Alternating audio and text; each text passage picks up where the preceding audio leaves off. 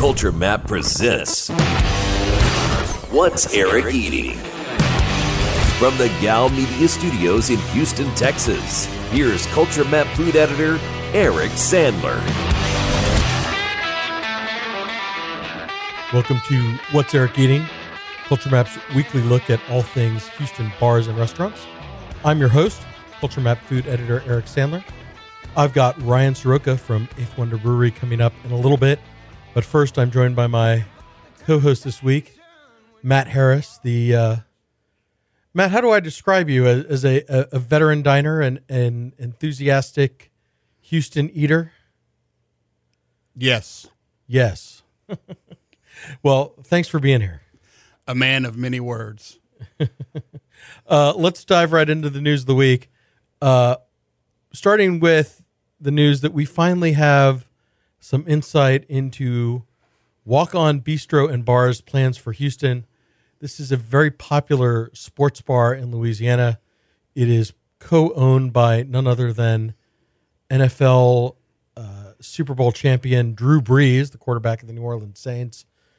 And it is wildly popular with LSU alumni everywhere. Uh, the first two locations are going to be in spring somewhere uh, TBA and Katy Grand, which is a uh, commercial uh, development at the corner of I 10 and uh, the Grand Parkway. So, Matt, I'm just going to throw it to you.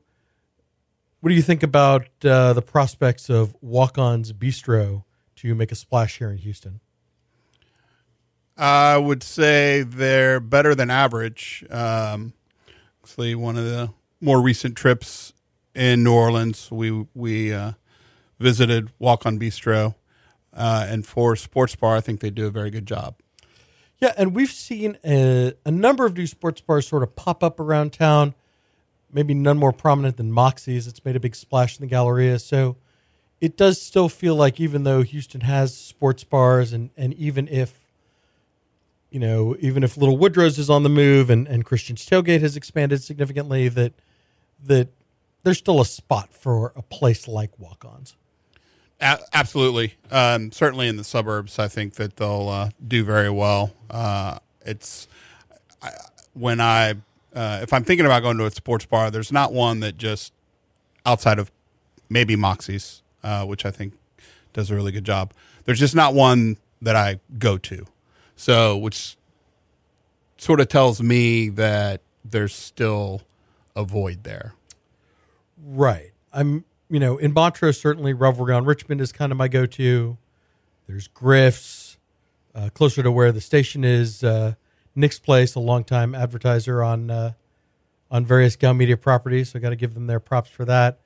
But you ate it. You ate at Walk-Ons. Tell us just a little bit about about the food and the dining experience there. Yeah, it's uh it's a little bit of a upscale classic sports bar. Um, and I guess full disclosure, when I'm thinking about a sports bar, for me, it, it is uh, 99% about the food. So um, that that part excites me. The the food was really good. The service was friendly, and uh, the TV setup was like you would want it. So it just kind of checked all the boxes. Uh, good, lively environment, above average food, solid TV watching. Yeah. And so, and I will say this is still a ways away. It's going to be the, they're currently estimating uh, the first quarter of 2019 uh, for when these two locations are going to open. They plan to open eight to 10 in the Houston area by the time they're all done, which seems pretty ambitious to me. Uh, yes, my eyes just um, widened a little bit. But um, again, I, I think that speaks to the that there is a little bit of a void in the market um, certainly, the suburbs seem to be a uh, a natural fit for for that environment. All right, and then let's move on. Brooklyn Athletic Club closed recently. Uh, I drove past it. The w- windows are papered over, and there's a sign saying that it's closed for quote renovations, which is usually the kiss of death. Matt, are you going to miss Brooklyn Athletic Club? Well, you actually had to tell me that it was closed for me to realize that it actually wasn't closed. Um, so I'm not I'm not sure. It um, you know, it's close. It's in the neighborhood. I you know, I remember when it when it opened. Uh, I just don't think it ever got any traction. Seemed to be some chef changes early on, and never really had a good identity. Yeah, I mean, when it opened, it had this kind of foodie buzz a little bit. Shepard Ross was involved. Sure. Uh, Jeff Axline, who had been who had worked with Shepard at at BRC when that place was really hopping, uh, was involved. It had a great burger, uh, but you know, neither of those guys stuck around there very long. Never really had an identity. I mean, you could go there to play bocce, I guess, but Not really bocce, but yes. Okay, but but it never really, it it never quite caught on in the way, and and whatever whatever its initial promise was, it never really seemed to realize its potential. Square peg, round hole. But uh, my sense is that it will not be shuttered for too long. That that someone's going to snap that up pretty fast. Yeah, it's a great location, um, and the I could see the right concept going in there doing very well.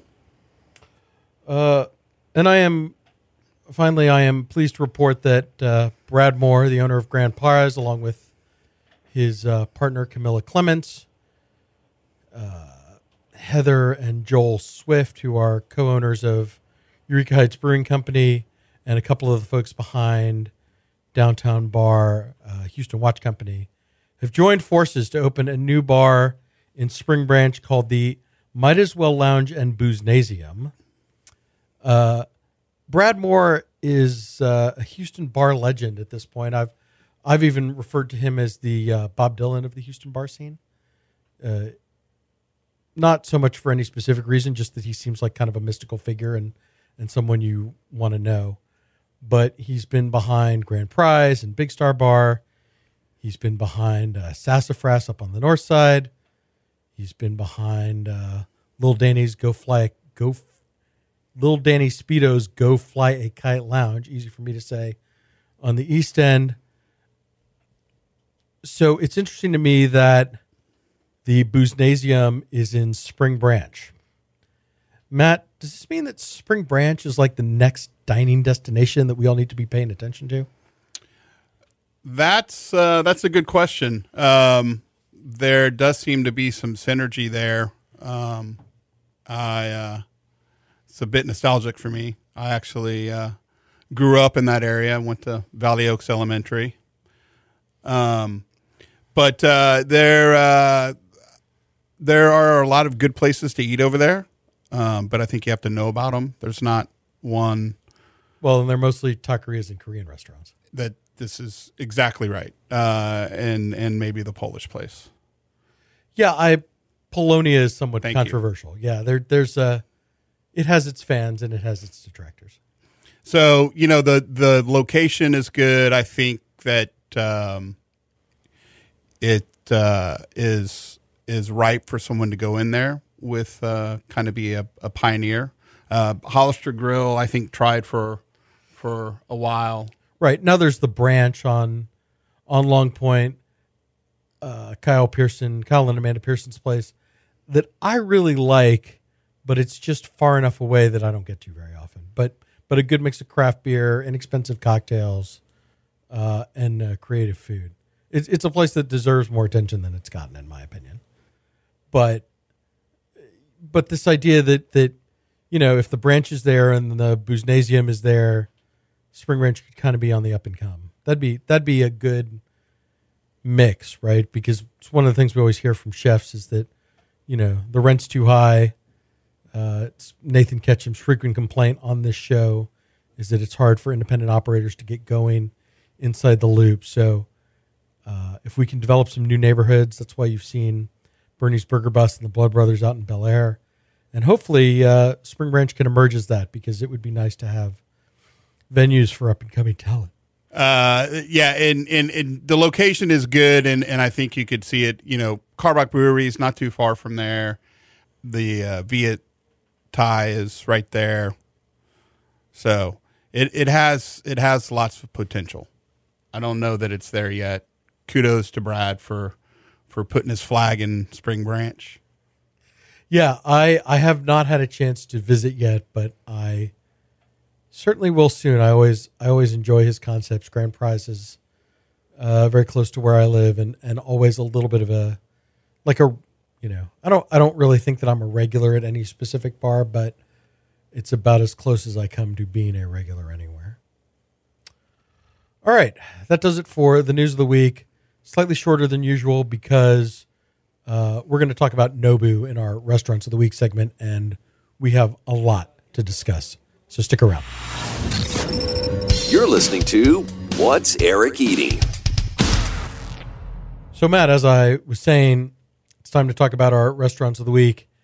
And really, I brought you here because you and I dined together at Nobu, the New York based, globally successful Japanese inspired restaurant. Uh, just opened in the Galleria.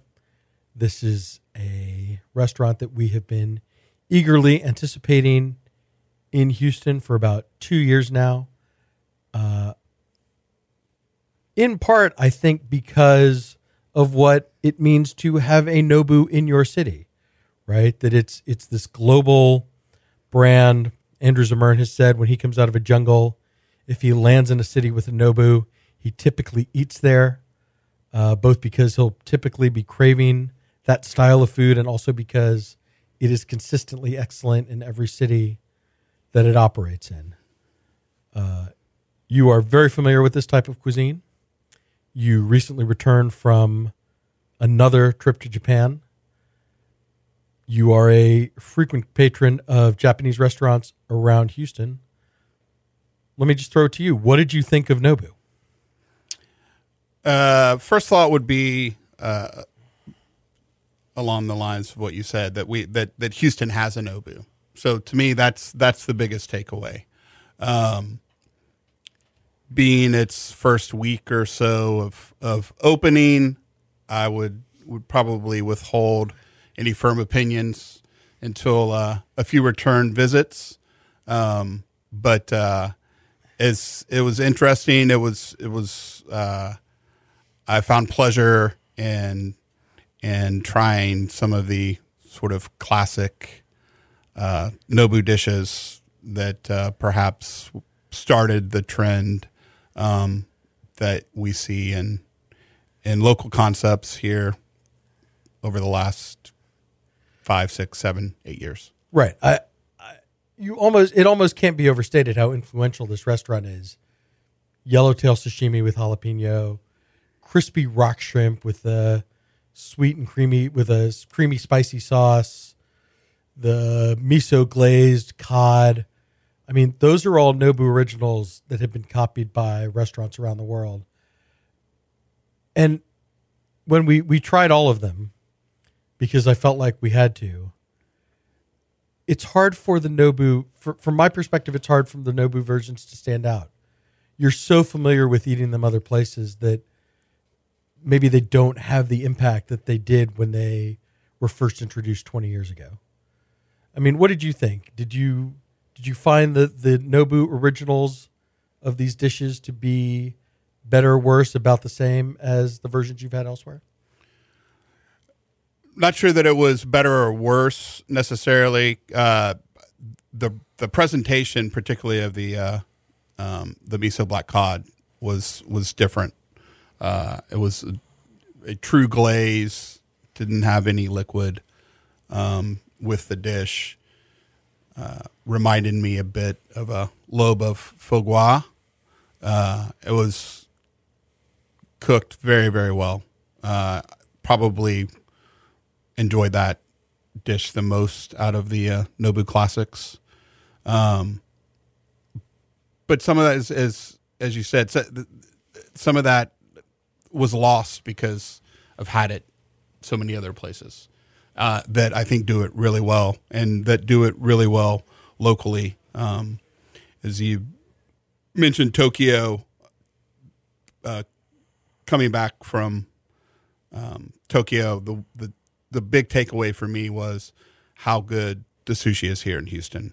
Kata Uchi, MF, Kuu, uh, do a really really good job, and I think we're spoiled a little bit um, being in Houston, and I think Nobu will do very well. Uh, you know, it was it was had a very solid crowd. It's big, uh, 280 seat, and a spacious 280 seats. Yeah, a very comfortable 280 seats. I I think that's one of the things that really is going to set Nobu apart is the quality of the dining experience there. It's a very pretty room. It's a very comfortable place to sit and have dinner. Uh, the service is I we got good service, although I should say that they knew we were coming, so I would expect nothing less than good service. But I don't know that we got substantially better service than any of the people seated around us, for example. I also I also think that you were talking about the quality of the sushi at Houston's existing sushi restaurants. The nigiri sampler that we had, the, the five pieces, I thought were maybe the highlight of the meal for me. They they were very good, particularly the the uh, Toro pieces. Um, but if I'm being honest, the tamago was was not good, and that's something that personally I'm looking for at a Japanese place. Yeah, that is one of those dishes that if you talk to sushi chefs, it's kind of how they grade each other. It's yeah, it's uh, agreed. What in what way did you not think it was good? Uh, the texture was a little off, um, and it was had slightly overcooked. So it wasn't that just creamy palate cleanser um, that you look forward to after a sushi meal. Yeah. Generally, I thought the quality of the cooking was very, very good. You talked about the miso black cod. We had expertly seared scallops with jalapenos and Brussels sprouts. Uh, the only thing that really came up short was the ribeye, um, overcooked, underseasoned. It comes in a truffle yuzu butter, but that that wasn't enough to save it. Yeah, the the accoutrements with the uh, with the ribeye were were delicious.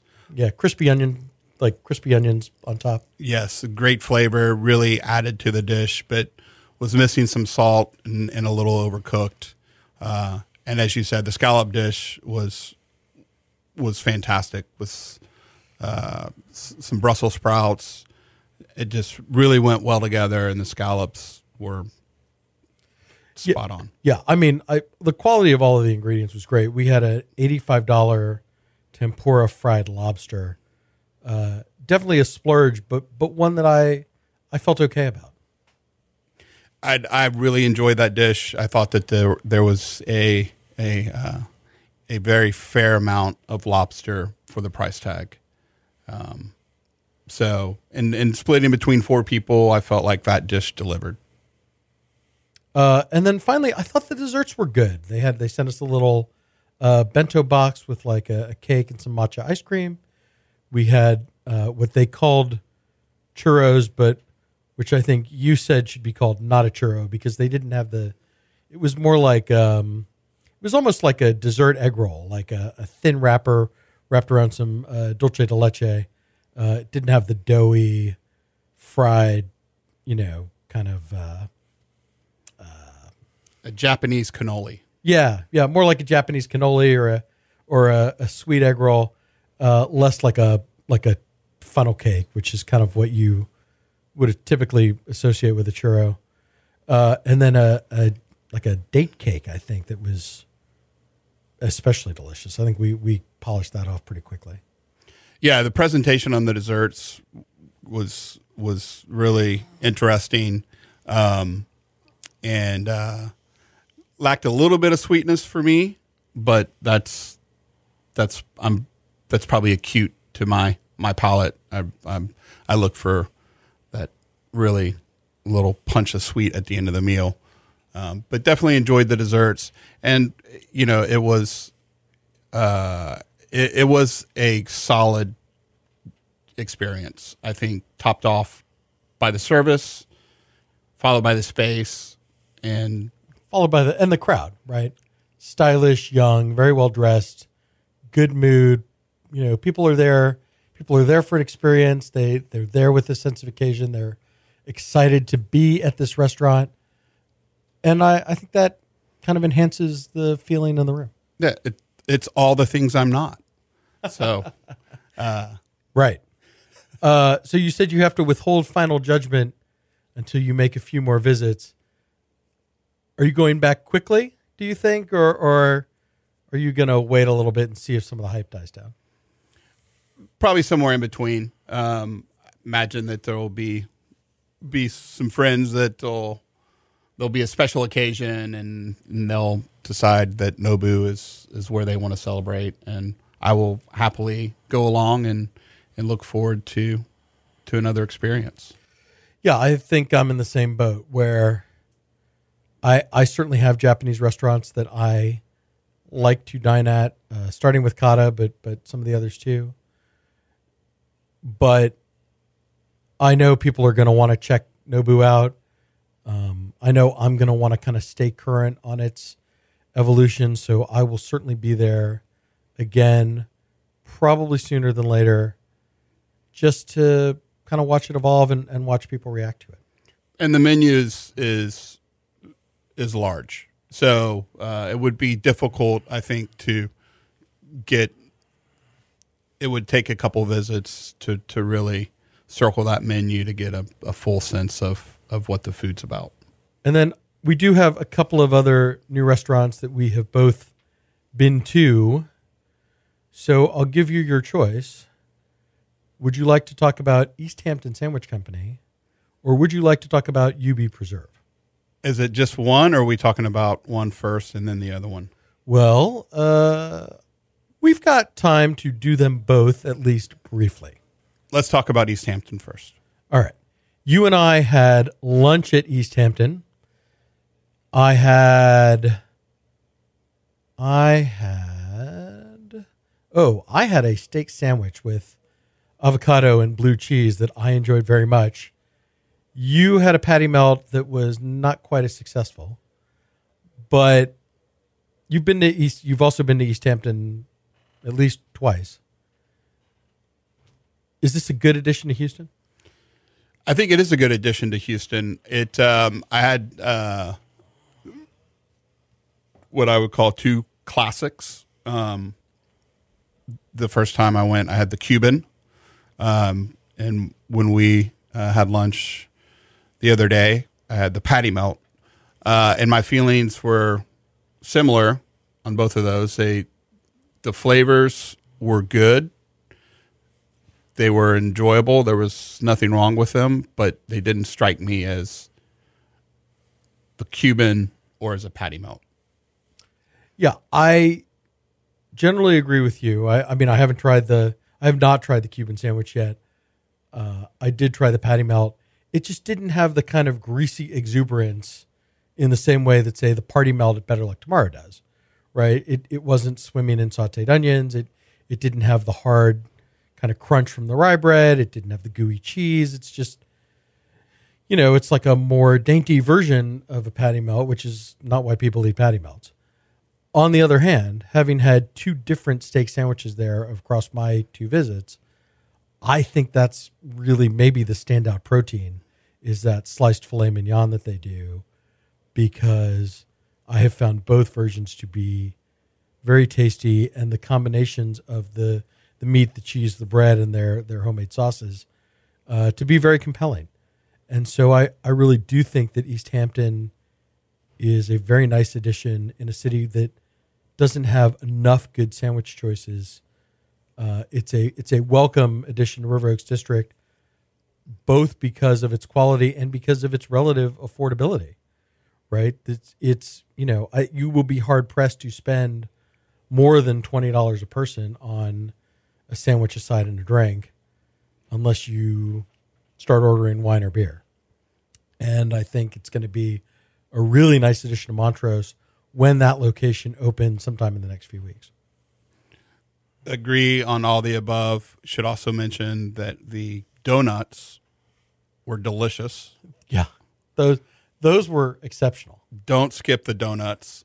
I thought it was interesting, um, and I believe it's the case for the other uh, steak sandwich offering that they're bo- both served cold, Yeah, I don't mind that at all. and and and that was uh, I was a little skeptical, but have to say that in, in terms of temperature, the sandwich delivered. That vinaigrette that comes with the the sandwich that you had, I think, really took it up. It really elevated the sandwich. Um, and yeah, it uh, you know if I'm thinking about sandwich places, that's certainly going to be near the top. And it's interesting. I find myself doing this more and more, thinking to myself, you know, I just wish we had something that was you know convenient and good, and the price was okay, and just kind of checked all the boxes. And and then you have a place like East Hampton, which I think does a pretty good job at checking those boxes, and then just kind of want to pick it apart. Well, it's not this and it's not that. Um, it was very tasty. Um, the space is is welcoming, location's great, and Yeah, and the ability to turn those to get them not necessarily as sandwiches, but also as wraps or salads. I, I think that's uh, I think that's really important, and it makes it slightly more viable as a dinner destination than maybe another sandwich place would be. yeah, right across from the iPic. Absolutely. If I was going to see a show, I would would uh, feel very good about grabbing a sandwich beforehand and then heading over to iPic. There's Amorino gelatos right there. Um, so, yeah, it's a welcome addition. All right, and then briefly, since we said that we would, um, I have been to UB Preserv. You have been to UB Preserv. I I know from talking to you offline uh, that you that that I'm very excited about UB Preserv after, uh, and I've been three times. Uh, your first visit was not as successful. Um, I know you you don't want to be be given the stink eye the next time you go there, but just briefly, what was maybe the one or two things that you wish had been different about your UB Preserv experience? Well, I just I, I think need to obviously go back. Um, the menu's a little bit larger than um, what I think you can do with one other person in, in one sitting. The crispy rice was absolutely delicious, um, and that alone would would keep me going back. Uh, and it's but you know it's still young. It's just opening. Um, the promise of what that restaurant has is is very exciting. Uh, big Chris Shepard fan. Uh, you know, having Nick Wong come from from LA to Houston is is a very positive. Um, it's in the neighborhood, so I'll definitely be back. But um, yeah, Yeah, I mean, I will say I had a, uh, I, I had on back to back days a very satisfying dinner and then brunch there. Uh, I'm impressed by the quality of the dumplings that they're doing. That half chicken stuffed with sticky rice is, I think, gonna wind up being one of the dishes of the year, just because visually it looks great on a plate, and then the flavors and textures really come together really nicely. Uh, I think it is fairly obvious that Chris and Nick, and then uh, Nick Fine, his uh, his culinary director for the whole group of restaurants that he now operates, uh, put a lot of work into the menu, a lot of thought into the technique, and it's just um, maybe the the first really like uh, start to finish satisfying new restaurant to open in Houston in 2018. Uh, and so I will happily go back with you. Uh, and hopefully you will have a better experience and, and my run of good meals there will continue. Well, and and and to be fair, it, wasn't a bad experience. I think you get into some of the the theory of uh, what I call the theory of expectations, where um, you know wasn't um, was it's still young. The menu's really playful. I think they're still probably working out some dishes. Um, there was price points right. The menu's interesting. The desserts were was that that Cafe that, car- that Cafe carrot cake carrot cake is outstanding. It's I mean, just bury me in the Cafe Sua Da carrot cake. So uh, there's a lot to like. I just, just think it's working out the kinks, and it's, uh, but it's fun to watch. You know, it, it's good to see that evolution of, of, um, and, and it's a reminder that opening a restaurant's tough. Um, again, not saying that there was anything wrong. The crispy rice was absolutely delicious. The carrot cake was a great way to finish the meal, and having a barista on site to do the coffee uh, to me was something that I wish more restaurants would do. So, yeah, including Nobu. yes, including Nobu. All right. That does it for the restaurants of the week. Matt, thank you. Uh, we can follow you on Twitter and Instagram at that guy Houston, all one word. Uh, and as for me, I will be right back with Ryan Soroka, Ryan Soroka from Eighth Wonder Brewing. Thanks, Eric. You're listening to What's Eric Eating?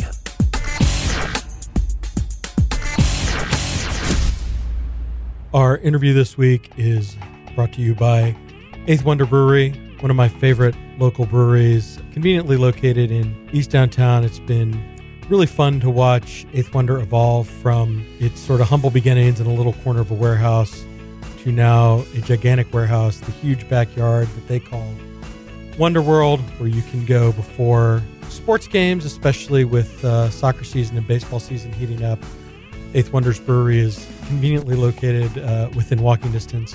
You might see my colleague Fred Fowler walking around there. I know it's a favorite spot of his.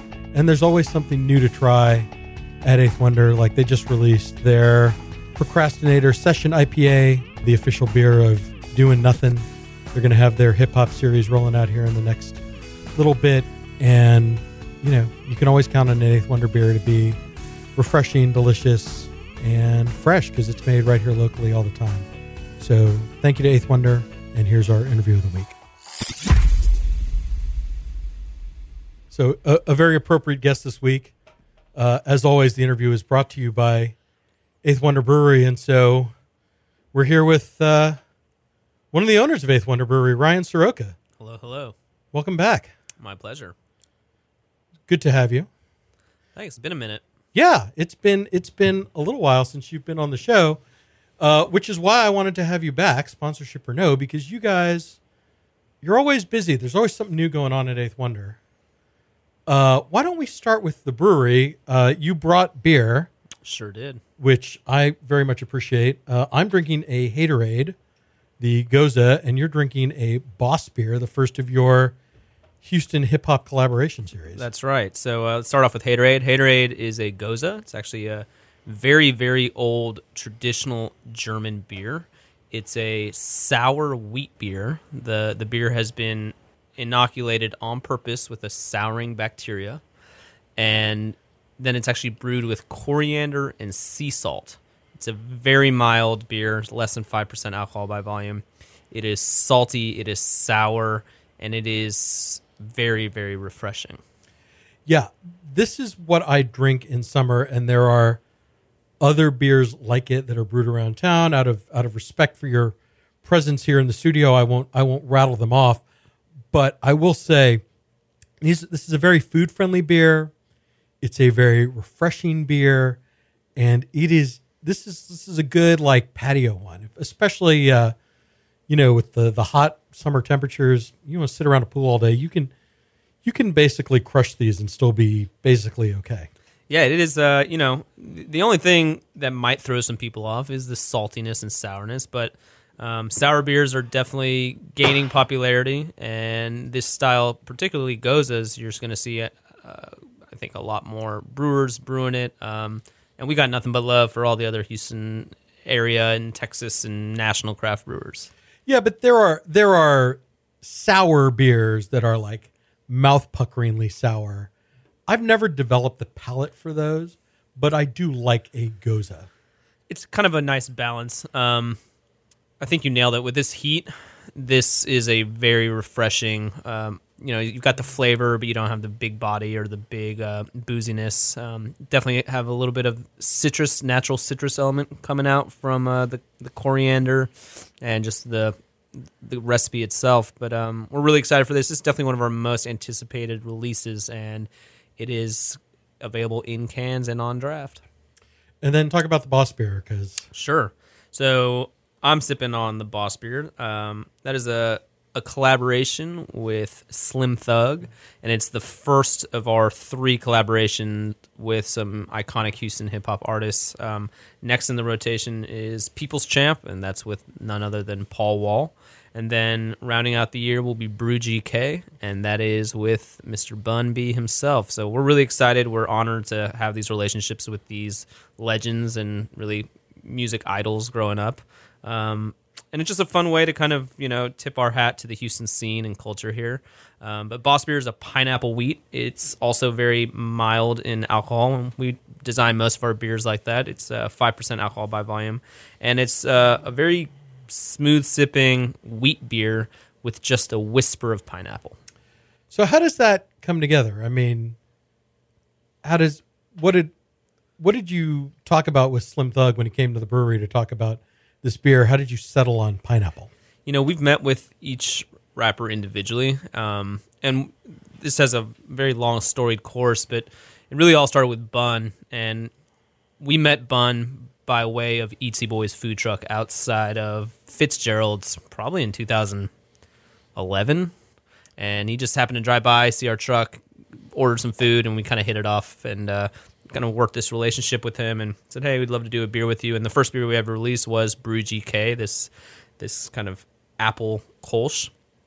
Um, and you know, one thing led to another, and and you know, he's friends with with the other local legends, and they kind of caught wind of what we were doing, and they reached out to us to do something similar with them. But we've always met with each individual artist, um, kind of see what their flavor preferences and profiles are, what they like, what they don't like, and really design a beer ground up with their input. Um, you know, he wanted something that was easy to drink, wanted uh, he wanted some some something exciting, some sort of fun ingredient, and we landed on pineapple. Uh, complements the wheat very well, and um, it's been fun working with him and, and the rest.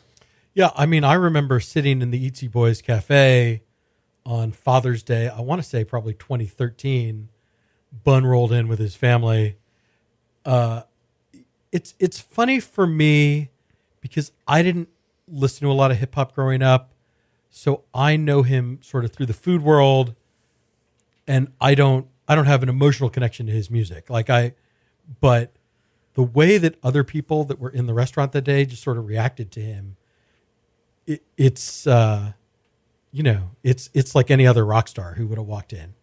You know, Bun and Slim and Paul, they are not only local legends, but they've definitely gotten national attention. And um, again, we're honored and lucky to to have this relationship with them, and and you know, we we continue to look forward to, to working with them in the future. But you know, I I wished Bun that day. I wished him a happy Father's Day, and he you know he said thank you, and then I tweeted about it, and he confirmed that that was a Trill thing to do, which is probably the first and last time anything I have ever done will be described as Trill. Well, so don't forget, I was very flattered. Eric, don't forget, Trill recognized Trill. yeah, I felt I felt very fortunate that day. Um, and then you do a lot of events at the brewery. Does that slow down in the summer with the heat, or or do you still do you still have some stuff cooking? we're definitely very event driven. Um, just out of a genuine desire to connect with the community, both on site and off site, we do a lot of events. Yes, when this when this heat is as thick as it is right now, and, and you're wearing the heat, you're wearing the humidity, It's like a warm, wet hug. yeah, nonstop, right? Um, things definitely come. They, they slow down a little bit, but we, we have uh, a few fun events coming this summer. Uh, it's gonna be our second year hosting the Slab Holiday, the big car show with all the slabs.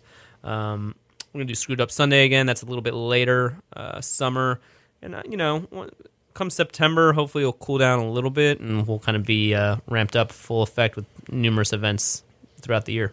And of course, the brewery remains, as I, I talk about in the promotional spots I, I do on behalf of the show.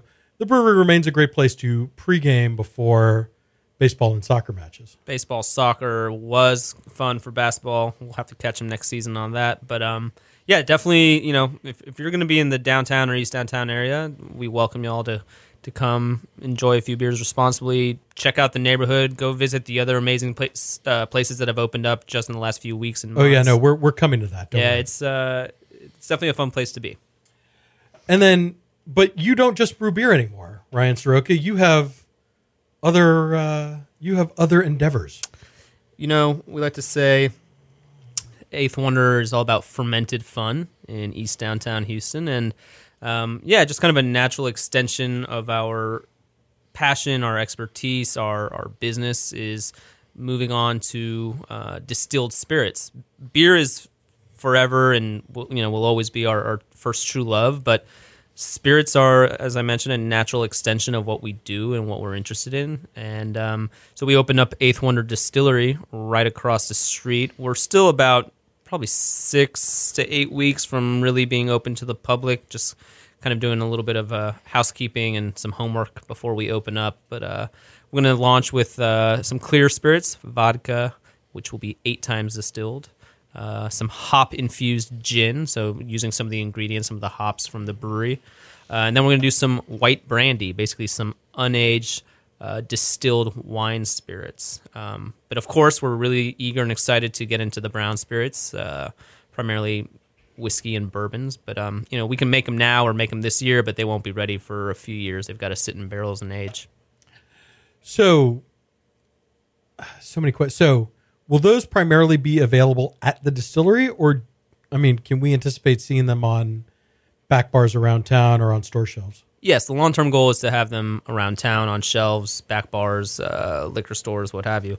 Um, probably for the immediate uh, future, we'll kind of keep it on site or restrict it to just on site. And that's primarily to lock down everything, make sure recipes are finalized, and, and really get a good feel for our operation and, and learn how the distillery tasting room, what kind of volume, how many people are coming in, and don't want to. Uh, we, we try to manage expectations and try not to overpromise and underdeliver. So we'll probably keep it on site for I don't know, maybe six months or so, and then open it up to uh, distribution. Well, the, and there was going to be another vodka distillery uh, right around the corner from you. That project has fallen through, and the the craft distilling movement really hasn't come to Houston in a major way. I mean, other than Whitmeyer's and Yellow Rose, I'd be sort of hard pressed to name anything else. And those guys are doing some great things. Um, you know, they make some some great products, but I, I think you're right. I think there's still a, a long road ahead for craft distilled spirits in Houston. Um, we're seeing more pop up throughout the state and throughout the nation, but it's not like the craft beer scene, which is, you know, I mean that that is just blossomed, and it's you know there's over six thousand breweries and counting in the nation. Um, we're not quite there yet with distilled spirits, but I, I think uh, I think the trend's going to move towards that way. I think consumers ultimately like to know who's making their products, you know, coming from independent, small mom and pop businesses, and, and supporting local as often as they can. Do you? I mean, have you started to get into the mechanics of making whiskey and bourbon? I mean, we've we've had Morgan Weber on the show before. He's talked about some of what he's going through with that. It's it seems like there's a lot of small details that will ultimately have a big impact on something that's going to be aged for five, seven, even ten years. you know, we've really only been playing around with the clear stuff, the stuff that doesn't that's unaged. Um, we're still waiting on some of our larger equipment to move forward with our uh, whiskeys and bourbons. So we'll have to cross that bridge when we get there. But absolutely, Morgan's right. There are a lot of nuances, um, even you know, with brewing, even with making food. Um, little details can have a great impact on uh, finished product. So what are the so talk about I guess I mean vodka's kind of vodka, but but talk about the gin a little bit because I just don't feel like I, yeah, I I what you know, instead of the regular botanicals, what are what are you doing? Sure. So uh, I'll jump real quick to vodka. The standard of identity for vodka is colorless, odorless, and flavorless. And l- let me say, we are doing just that. We want our vodka to be super, super smooth. Um, and in our opinion, we think it's very clean, very smooth. So we're excited for that to release. Um, yes. And then the gin is basically taking a neutral grain spirit base and infusing it with different botanicals. And the most common botanical for gin is juniper. Um, and we have juniper in ours, but ours is definitely not juniper forward. Um, we've got coriander, lemon peels, lime peels, orange peels, uh, assorted roots and herbs, and really the big thing we're playing with is our hops. As we are a craft brewery and we use a lot of hops. Hops is a uh, it's a plant. It's a flower. It's actually a weed, and it's uh, very aromatic, very flavorful, and uh, it's used in brewing for flavoring, uh, for aroma, as well as bitterness. And really, what we're trying to do with uh, the hops and the gin is extract some flavors and aromas, primarily citrus, maybe some pine, maybe some fruitiness from from the hops. So, do you anticipate that there's going to be some crossover between maybe craft beer drinkers who are looking for a more floral flavor in their alcohol? Is that is that kind of the idea? I think gin is on the up, and um, while you know it may have been third tier kind of spirit, I think there's a lot more interest in the spirit now, and seeing how there's quite a bit of complexity and nuances to the product, people are starting to appreciate it more, um, and hopefully, hopefully we'll see the consumers really trending that way as well. Um, but ultimately, it's a fun spirit. It's you know it's complex and it's refreshing, um, and you can make some fun cocktails with it too. And have you thought at all about agave? I mean, it just seems like in Houston, such a natural fit. We definitely want to play with agave. You know, it's kind of a touchy subject in making sure it's handled appropriately and it's coming from the correct and legitimate sources. Right, and you you won't be able to call it tequila. It will not be tequila. Um, you know, it has to be made in tequila for that designation. Um, tequila Mexico, that is. Um, now, I, I, think down the road we'll definitely play with some agave. It's we're not coming out of the gate with it, and um, but we do want to have some fun with with all the different spirits. So good. So Eighth Wonder Distillery coming Soon. this summer. Yes. Uh, and then I uh, I recently toured the East Village development, which for a long time was just Chapman and Kirby and Seaside Poke, and now includes Rodeo Goat and Truck Yard, and will soon include three new concepts from Agricole Hospitality. Uh, Ryan, I I'm just going to be blunt. It just seems like it's all happening in East Houston right now. We're really excited, um, and you're right. It is really all happening. It's kind of crazy in a matter of just a few weeks when those uh, when Truck Yard and Rodeo Goat open. As you mentioned, Chapman and Kirby and, and Seaside Poke have been there for a bit, but you know, with the, the Goat and the Truck Yard coming online, I mean that neighborhood has changed overnight. The amount of pedestrian traffic, the amount of late night traffic, um, and it's a good thing. We're, we're happy for it. We're excited for these neighbors. We we really can't wait for the Agricole Group to open their three concepts. You know, we're not saying we were the first person in east downtown. We weren't. There were there was that corner, um, you know, Yeah, Lu- Lucky's Lucky's and Warehouse Woodrow's, and sure. Woodrow's, all that. That's been there. But in our specific remote corner, right there on like Dallas and Hutchins or Polk and Hutchins, yeah, we were the only ones there for a while. Um, and for us, we think these neighbors are a good thing for the neighborhood, uh, a good thing for the city. Um, we're excited. It's definitely creating some buzz and excitement in the neighborhood and, and we hope more and more people come check out the neighborhood and now you can go to that you know that corner and you can walk to four or five different concepts before you need to even leave a few blocks to check out the other kind of original east downtown concepts Well, yeah. I mean, I was talking to one of the managers at Truck Yard, and I said to him, I said, I heard you guys had a fifty thousand dollars Saturday, and he said, No, no, that was Friday. Our Saturday was even bigger. So that, I, I mean, just in terms of sales, uh, they're on a pace for places like Axelrad or even uh, Kirby Ice House, some of the highest grossing bars in the city and seemingly out of nowhere with like very little marketing, uh, very little publicity. Uh, I will say I like that bar quite a bit. It just feels good. It's it's cool. It's got the, the shipping containers and the uh, a little bit of like a uh, almost like a junkyard vibe, and in a, in a good way with like the the auto parts that have been turned into benches and the and the Ferris wheel, which they're they're not even letting people on yet because they're still working out the insurance. But uh, but that will be happening soon. And then once that, I think once that Ferris wheel starts spinning, it's going to be even more crazy there. I gotta I gotta give it to both the goat and to uh, the truck yard. They both did a fantastic job with their space and the build out and and the decor and you know, the key is they're they're cranking out great products, you know, offering great amenities to the neighborhood, and yeah, they're both slammed, and that's great. Good for them. Great for the neighborhood, and you know, um, They both have Eighth Wonder available, so that's good for you. Eighth Wonder. We're we're we're fans of them uh, personally and professionally, and uh, we're again the neighborhood. If you haven't been to East Downtown in a while, come check us out again because it is very different from even just a few months ago.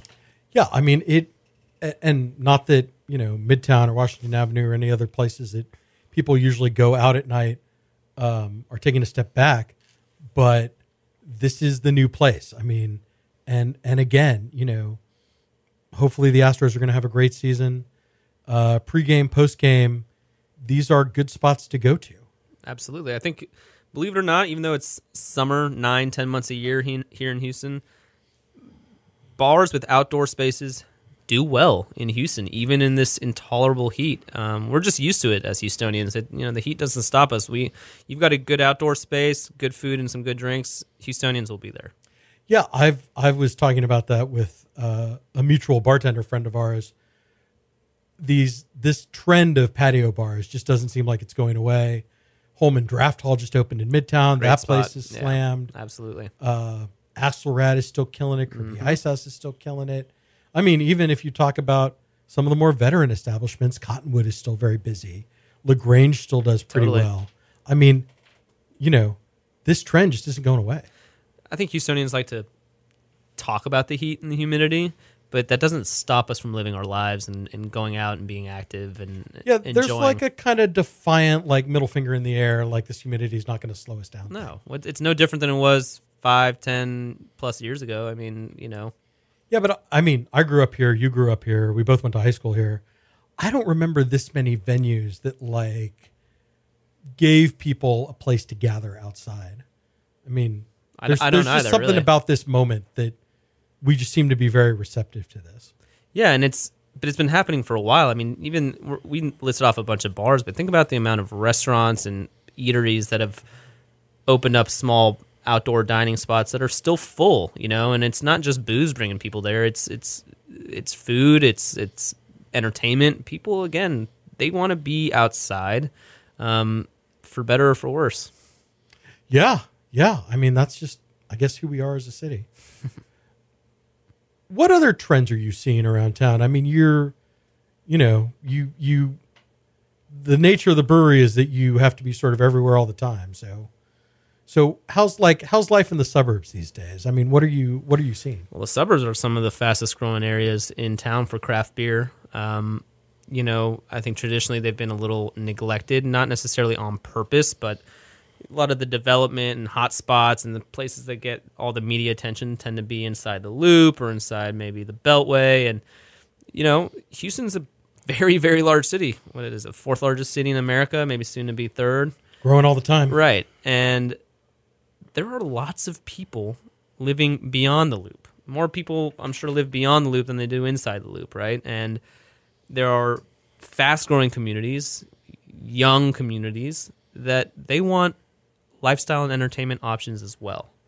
And they don't want to come into town and commute for these options. They want them in their backyard. So, you know, Katy, Hotspot, the Woodlands, hot.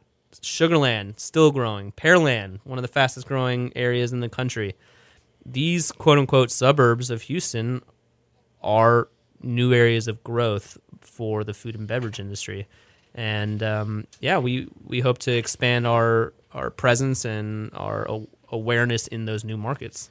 Right. I mean, I was out in Cypress at Rose Hill Beer Garden a couple of months ago on a Thursday night, which is basically a food truck park with a bunch of beers on tap. Have you? I don't I suppose you. I've been out there now. Uh, certainly one of your accounts. I think I. I think I probably had a Dome Faux'm. Nice, thank you. But uh, but yeah, this is a basically a food truck park in a field, and it's slammed on a Thursday with families and people eating crawfish and uh, Shannon Tunes Craft Burger Truck is out there. That's and, great. Yeah. So this these these places and these venues that we value uh, inside the loop, I, I mean, the same things is, are happening in the burbs. Absolutely. Uh, and then you guys are in San Antonio. Yes, we've been in San Antonio for almost a year, um, and we're about to open two new territories this year. I got to keep it under wraps until the ink dries. But in Texas, and we'll be we'll be opening up two new territories very soon. I'll let you know, Eric. Don't worry. You, you'll get this. You'll get the scoop. All right. Let's let that ink dry. That that is that is a reasonable and practical thing. Uh, Ryan, before I let you go, is there anything else? Uh, there any other topics you want to you want to hit while you're here on the show? The Houston craft brewing scene is growing. A lot of great new breweries opening up. Support us all. Su- visit as many as you can, and um, you know, support craft Do you- independent. Do you have a, a favorite newbie? I mean, I've I've been trying to to touch them all. I've been to I've been to Eureka Heights. I've been to Holler. I've been to Baileson.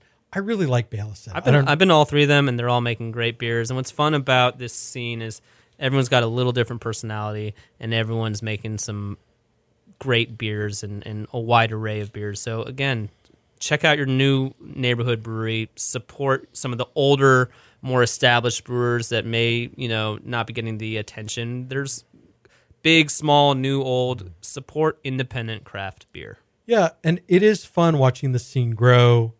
You know, it doesn't feel like that long ago that Eureka Heights was just getting started, uh, draft only, limited to their neighborhood. Uh, now they're in cans. Soon they're going to be all over the city. It's it's an exciting time for beer in Houston, and I I got some pushback on Twitter recently from someone who was like, "We have too many breweries. We don't need more breweries." Uh, from my perspective, it seems like the breweries that get started are finding people who want to buy their beer. So by that standard, it seems like we should keep going. there's plenty of room in the Houston market for more entries. Um, they actually just released the uh, 2017 industry review, and I'm proud to announce that we're the number 14th craft brewery in the state of Texas, and we're a top 225 brewery out of 6,000 something in the nation. And we thank our fans and our supporters for drinking our beer, and we're going to keep on making it if you keep drinking it. Man, I mean that's I mean you guys have been around for what about five years now? Five years, that's right. It seems like you've come a long way in not a lot of time. You know, um, we don't really get a chance to to soak it in. But when we opened, we were the sixth craft brewery in Houston, and last I heard, there's almost 50, maybe over 50 in the planning phases just in Houston alone. So yes, as you mentioned, great time for craft beer drinkers, and you know, support local independent craft brewers the best you can. All right, Ryan, uh, you've you've already done the lightning round before, Let's do it. but I I didn't uh, I didn't specifically create new questions for you, but I'm gonna I'm gonna try to riff, and we'll come up with uh, five easy questions, five short answers. Say the first thing that comes to mind. Uh oh, What is your favorite Eighth Wonder beer? haterade for sure. Excellent. Although second, yeah, I know you want a short answer. Procrastinator, which is our next seasonal, it's a session IPA, very citrusy and juicy, very nice. Uh, what is the uh, what is the first album you ever bought? First CD I ever bought was Green Day Dookie. Uh, where is your favorite place to take your wife on a date? It's probably going to be Pass and Provisions, just good old faithful. Um, it's it just hits on all cylinders every single time we're there. Um, but I will say, I just hit up Nancy's Hustle for the first time last week, and we were so impressed. That's in your neighborhood. How is it taking you six months to go to Nancy's? Don't don't even. I first off, I've got a almost three year old kid, and we have another one on the way. So uh, basically under house arrest. But the grandparents took our son for a week, and we went, we did a little mini pregstaurant week. Oh, very nice. Yes, and uh, Nancy's hustle was was very good. Who is your favorite current Astro? Altuve all the way. And then finally, uh, I usually ask people what their favorite place to get a taco is. I'm going to ask you where your favorite place to get a burger is. Best favorite burger in town. That's a loaded question, man. I got so many friends making amazing burgers, but I will answer your taco one, Taco Tierra Caliente food truck to answer your burger. Not Brothers Tacos? Brothers is a close number two. Oh, all right. close number two, but TTC is just really solid. Also, um, I think Eatsie Boys makes a phenomenal burger. I'm biased, but if we're going fast food, I'm a Whataburger guy. All right, All right. but if it's more gourmet style or chef driven, um, Bernie's and Burger Joint pretty close neck to neck there. And I was really impressed with Rodeo Goat. I know I gave a lot of answers there, but I, I think Rodeo Goat's making phenomenal burgers. they too. sure are. All right. Uh, tell us about the website and all the social media places. Absolutely. You can find us at eighthwonder.com. That's the number eight, T-H, wonder.com. And on the s- social medias, the Instagram, Facebook, and Twitter, we're at Eighth Wonder Brew. All right. And you can follow me on Twitter at eSandler, on Instagram at Eric Sandler. Keep it locked on culturemap.com for all the latest Houston bar and restaurant news. Thanks so much for listening. I'll be back next week.